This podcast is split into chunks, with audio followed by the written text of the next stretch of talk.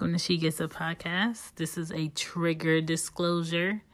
If you are healing from any type of physical abuse, mental abuse, um, sexual abuse, and verbiage will trigger um, any feelings that you do not want to bring up right now, go ahead and skip this episode. I'm sure I have other episodes for you to listen to. I just needed to share and get this one out. Living beyond abuse. One day, everything is everything you thought until it wasn't. Then you start to internalize were you dumb? Did you not see it? What did you do? What didn't you do? Why didn't you do this? Why didn't you do that? Why didn't you say something? I've experienced physical abuse, sexual abuse, and verbal abuse. No matter what, the healing is constant. Some things trigger memories. My kids trigger um, memories at times when I thought I was happy and life was what things appear to be. Most people bury things deep within them and allow them to eat away places of happiness and peace. I chose to work through my thoughts, feelings, and blame. Nothing will ever fix what was or erase what happened. Some days are good, some days I think, who would you be if that never happened? Who would you be if you didn't experience all you've seen? My father was verbally abusive to my mom for years before she left. I thought it was just man like behavior. Now I know it was a way to tear her down, notch after notch after notch. My sexual abuse was from someone who experienced abuse of his own, which he internalized and made it repeated behavior. Normal to me is foreign to me. Family behavior is foreign to me personally. Yeah, I've seen plenty of movies, plenty of, TV shows, and friends live and have families I couldn't begin to fathom.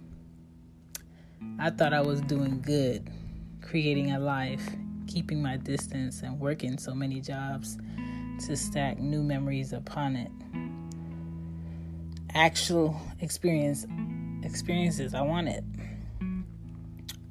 I met a guy um, seven years older than me who made me fe- feel like home. He felt like home. Over the years, we created a friendship, bond, and romantic dealings. Experienced most of my 20s with him, never thinking things would go how it went. Let me let me say this. Men don't threaten women. Men don't threaten to shoot people in the face.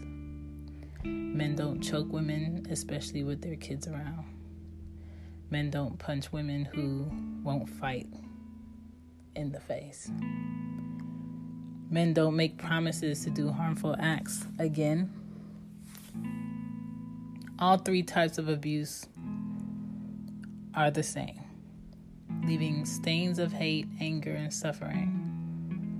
Years of coping through various outlets, still I deal with imagining mannerisms that I mistake as genuine. I deal with not knowing personally what it's like to have a healthy foundation. I deal with a mother who is super avoidant because she feels guilt. I deal with thoughts of raising daughters who've been around, surrounded by great people so much that I worry they won't sense danger. People who love them and hurt them through anger.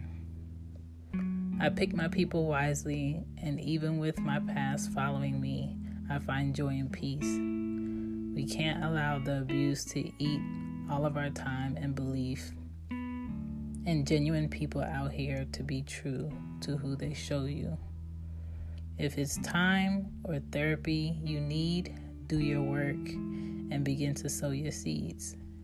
You'll grow despite the disruptions and uprooting You'll grow and up and out despite the conclusions to new chapters, to new experiences, learn and teach from the ones that weren't warranted, yet now you make and you find peace.